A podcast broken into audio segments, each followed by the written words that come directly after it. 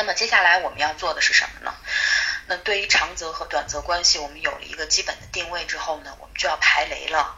因为在一段关系里面，不是所有的结果都能够走向婚姻，尤其对于男人，他们是非常务实的动物，而且他们是非常理智的动物。如果在一开始他对你们的关系已经定位成短则，除非你有非常高的能力，不然的话，你们这个关系的属性是很难去扭转的，在男人心里。所以排雷是首要的。你最起码你得知道你们这个关系在他那里是什么样的一个属性，那么你才能够确定了这个关系要不要继续。这也是我们对于女性身份的自我保护的一个最基本的常识。短则有很多典型的表现，我把它们一一都排出来的。你看，首先按照短期择偶策略的解释，短暂的、火热的、不伴随承诺和后代抚养的。那么这里面呢有两个点，第一个点就是一段短期关系，你可能能够体会得到比长期择偶。的情感浓度更多的浓度，因为你是在透支你的以后。第二个点就是，他既然不伴随着承诺和后代抚养，那么可能对于你们之间的关系，他不会去持续投入很多。记住，我说的是持续投入。所以呢，这两个点呢，首先作为我们判断的依据。那么，OK，我们来看一下短则的经典表现。我第一个要说的就是异地恋，因为最近做个案频繁的出现这样的情。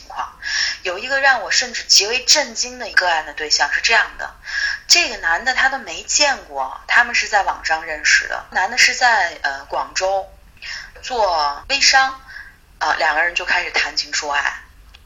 这个男的展示面做的非常棒，所以初期的话给人感觉他是一个相当注重生活细节品质。嗯，比较高阶的一个男性，而这个姑娘呢，她是一个普通的店铺的营业员，嗯，家里面是农村的，没有见过太多的花花世界，但是对于情感又保有着一份执拗的灰姑娘的情节，所以她总是希望她的如意郎君能够有一天排除万难，去推开所有的狐狸精，驾着七彩祥云来接她。就是这样一个不真实的想法，生活中是妥妥不会发生的。那么它是只有发生在网络中。一开始我并不知道这个男的是做微商的，他给我讲了很多最关键的点，到最后我才问出来。因为我看到这个男的一个个人的微信展示面之后，我就问的第一个问题就是你买他的产品了没有？他说我后来买了一点，所以。姑娘们，我为什么要拿这个例子来去举呢？就是问到这块之后，我就已经给他终止了咨询了。我说你现在要调整的是你自己的一个婚恋观，不然的话哈，你还会遇到这样的问题。因为他是来给我做挽回的，我说你这个根本不牵扯挽回，无所谓挽回。但是我要说的是什么呢？我要说的就是，嗯，异地恋本身就是一个高难度模式。如果你们在网上从来没有见过对方。而且你们离得相当之远，而且在近半年的时间，他或者你没有要去对方那里的一个原本的打算，是原本的打算，那这真不靠谱。尽管我鼓励姑娘们多上婚恋交友的平台，广撒网，重捕捞，把你们在树洞学到的十八般武艺技巧全都用上。首先，你通过跟不同类型的男士的沟通和交流，你能够提升你自己聊天的能力，对不对？你能让自己最起码看着是一个有趣、有吸引力的人。但是在这个基础之上，我列了一些军规，必须要遵守的。其中有一条就是不允许异地，哪怕对方条件再好也不可以。因为我可以毫不夸张的断定，哈，那些人在北京、上海、广州的，不介意女方在西藏、青海、宁夏的男人们。百分之九十九都是短则。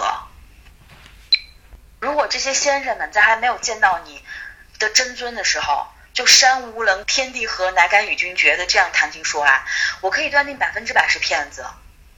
因为男人都是非常务实的动物，非常非常非常重要的话说三遍，他永远不可能在没有真实的见到过你的容貌之前就对你有意思。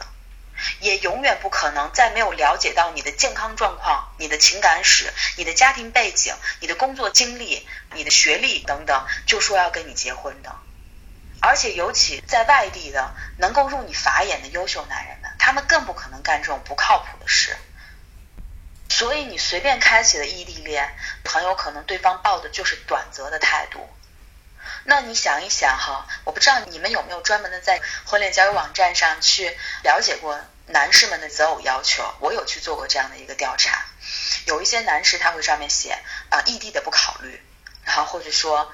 什么样的一个学历的不考虑，或者说离婚带孩子的不考虑等等，其实像这样的一个很明确的标识，那么有很大的可能性他是真正在找长择对象的。OK，我们再说第二种典型的短则表现，我管它叫神秘人。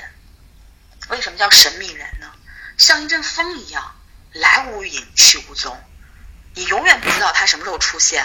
他永远都会去临时邀约你，他不会提前去跟你约会，约好时间，然后你也不知道他什么时候退场。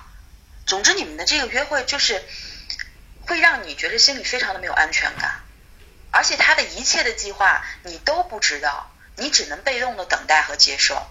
一般这种情况下，对方的价值一定是高于你很多的，所以你连过问的勇气都没有，对不对？当然，他不会让你去见他周围的很多亲朋好友的。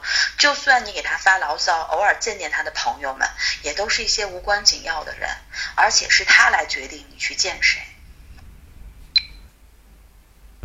如果你们两个人相处了快三个月了，你都还不知道对方的工作单位、公司地址、家庭住址，出租屋不算啊，比方说他们老家的具体地址，你甚至都没有看过他的身份证。你甚至都没有看过他的房产证，对吧？你甚至没有看过他的学历证，而且你会跟我说你不好意思向对方提这样的要求，其实不是不好意思，是你不敢。那么这个人你是需要打一个问号的。你既等不到他的诚意，你也没有资本和能力去要求他向你展示诚意。那么这个很有可能就是短则的关系。紧接着我要说什么呢？第三种短则的表现，姐弟恋。我要说一个真实的事情啊，我一朋友，他谈了一比自己小八岁的男孩。之前在百合的时候，我谈过的这个客户啊，有很多都是姐弟恋，到最后是结不了婚的，因为这个要跨越过重重的障碍。你以为这些障碍，小男生心里面不知道吗？他当然知道了。那为什么他明知道有这些障碍，明知道难度，他还愿意跟你开始呢？除了短则，我很难去想象到还有其他的原因。他压根儿没有想过跟你有以后。你像我那个朋友，就是他找了一个比自己小八岁的，这男人还没到法定的结婚年龄呢。就算这男孩的妈妈跟我这女朋友见过了，也真的不能说明什么。他妈妈就说呢：“你们俩先交往吧，他现在没有到法定的年龄。”你告诉我，你见过多少个刚刚二十二岁的男孩子就去结婚的？那么，就算他到了法定的结婚年龄，对你们来说又有什么意义呢？他不会去结婚的。所以，像这种年龄悬殊很大的姐弟恋，你就要想一想，很可能这个小男生就是拿你练手呢，甚至他的家人睁一只眼闭一只眼，因为他们生的是儿子。我们用原就是用这种世俗的这种观点、世俗的价值观、婚恋价值观来说，他们的儿子并不吃亏，他们甚至可以去愿意让你用你的仅剩不多的时间和青春去陪他的孩子成长，妥妥的短则。还有第四种可能被短择的这个表现，就是过分的高攀。什么叫做过分的高攀呢？哈，我就想到了有这样一个故事，就是那个《玉观音》里头啊，一个不怎么样的小家碧玉的姑娘，在机缘巧合的状况下遇到了一个富二代。我们都会想着那种韩剧里面、言情小说里面的场景，在生活当中真实发生了。但是我很遗憾的告诉你，宝贝儿，这种事情在生活当中永远不可能发生。他为什么在剧情当中可以呢？他改编了现实的状况，他拿一个多偶制的男人去演绎一段单偶的剧情，这不科学。为什么我们要说多偶呢？就是因为当一个人的条件足够好，就是他获取到的社会资源足够多的时候，他的选择面足够广的时候，他就最容易去触发起人类多偶的按钮。所以，当你开始过分去高攀与你价值悬殊特别大的那么一位男士的时候，很有可能他给你的就是一个短则的一个待遇。因为你必须要有一种警觉性。当我们女人在不过分去奢求婚姻、不过分去要求一段长期择偶关系的时候，我们可以通过我们女性的身份可以换到钱的，对吧？我们可以换到社会地位的，对吧？我们可以换到房和车的，是这样吧？但是为什么尽管这样，我们所有的女人，我哪怕舍弃掉一些金钱，我们舍弃掉一些利益，我还希望要婚姻？你想一想。所以婚姻对于女人来说是什么？反向去推，婚姻对于男人来说是什么？当一个男人不去给一个女人承诺婚姻的时候，他可以去供给给。这个女人并不匹配的一些资源，那是因为他不用给他婚姻。所以，当你啊在进入到一段关系里，你开始心心雀跃的去啊感谢上帝，终于遇到一个这样高大上的、这样精英的、这样钻石的男人，并且他向我抛出了青睐的时候，别忘了把自己拍一拍啊，最好扭一扭、咬一咬。你要确定一下这个关系是长期择偶还是短期择偶，不要过分的去迷恋当下的情绪，时刻保持理智。OK，我们来说第五种情况啊，接着继续排雷。第五种情况是我对第四种情况的一个延伸，那么这个关系我把它叫做一手交钱一手交货。其实有很多姑娘哈，她跟我在做这个个案咨询的时候，我就发现她们有一些思想上的误区。比方说，有很多姑娘她在跟心爱的这个男孩子终于走到了滚完床单的阶段，刚滚完床单，这个男孩子就拉着她要大家去买东西也好，去消费也好，女孩子就觉得特别的幸福，觉得这种行为是对他们的关系的一种认可。这个时候啊。我真心的劝大家，大脑里头需要拉响警报。可能你们非常的不了解，你们两个人关系已经递进了，都发生亲密关系了。那么刚从床单上滚完了之后，男孩带着你去购物呀，这刚好不就是呃对你们关系的一个再次的认可，或者以男性的方式去做认可吗？恰恰错了，姑娘，这可能也是源自于一种补偿的心理机制。因为他没有打算给你未来，所以他有愧疚心。那这也有可能是一种免责声明。对于男人来说，你想一想，为什么男人愿意去花钱买春呢？因为他简单方便呀，一手交钱一手交货，之后不会再有任何的情感的连接，对吧？那么，如果把这个关系再去延伸一下，就算在这个赤裸裸的关系核心之外包裹着一层糖衣，但是终归。如果你遇到这样的人，你需要考虑，因为真正想跟你长则关系的男人，他不会这样去做的，他会认为你们的时间还很长，而且这一步是早晚都要去走的，他会认为这是你本身应该对于关系的一种付出，就像他愿意对你的今后的一生，包括孩子的抚养，去做他认为他该付出的一样正常。这时候我要给大家支一招了，如果你真的遇到这样一个男人啊，刚刚滚完床单。或者你们每一次滚完床单，他都会给你钱，都会带你去购物。我建议你怎么做呢？就是嗯，跟他说这样的话：为什么每一次都用这种方式来对我好呢？其实我是希望有一种能让我更有安全感的关系的模型。我愿意去把我一生的好都去交付给你，我也愿意我成为那唯一的一个人去体会你所有的好。用这种话去试探他，看看他的反应。那么，如果说他真的对你们的关系没有一个长则的打算的话，他可能会躲闪，会顾左右而言他。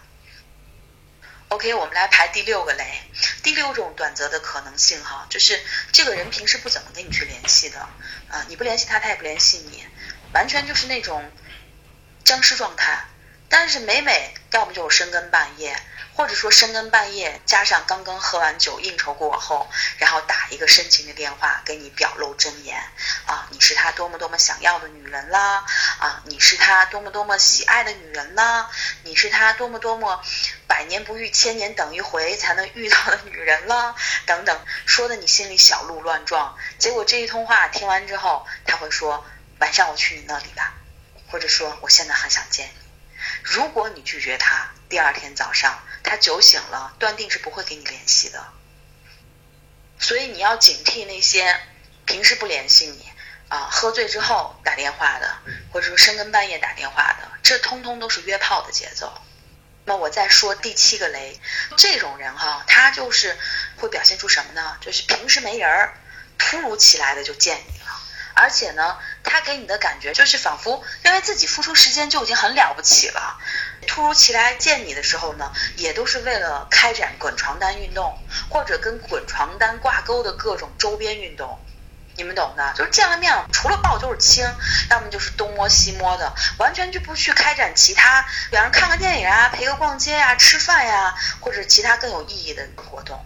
而且你们在沟通的过程当中，沟通的非常少，不会去关心你的生活，也不会让你去了解他的生活，你们的人际关系了、兴趣爱好了、未来的这个期望了等等信息完全不谈，甚至在你发起聊天的请求的时候，哈，想聊一聊。以后，对方要不然就是沉默不反应，要不然就是顾左右而言他。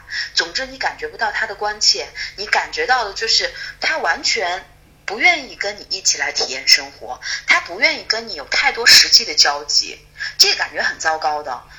就有的时候会像漩涡一样，刚开始你可能就说不出来哪里不对，因为爱做的事儿都做遍了。对于咱们女人来说的话，如果不喜欢。是没办法去开展这种亲密活动的，对不对？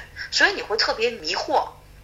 但是姑娘，你必须要清楚，如果你们的关系只剩下床上那点话的话，基本上你们的关系就可以定为炮友了。那么，如果你让一个男人在婚前就轻易得到他在婚后得到的一切，那你告诉我，他为什么要跟你结婚呢？他为什么要准备婚礼？他为什么要向你求婚？他为什么要买婚戒？他为什么还要提着彩礼去拜访你爸妈？完全没必要，对不对？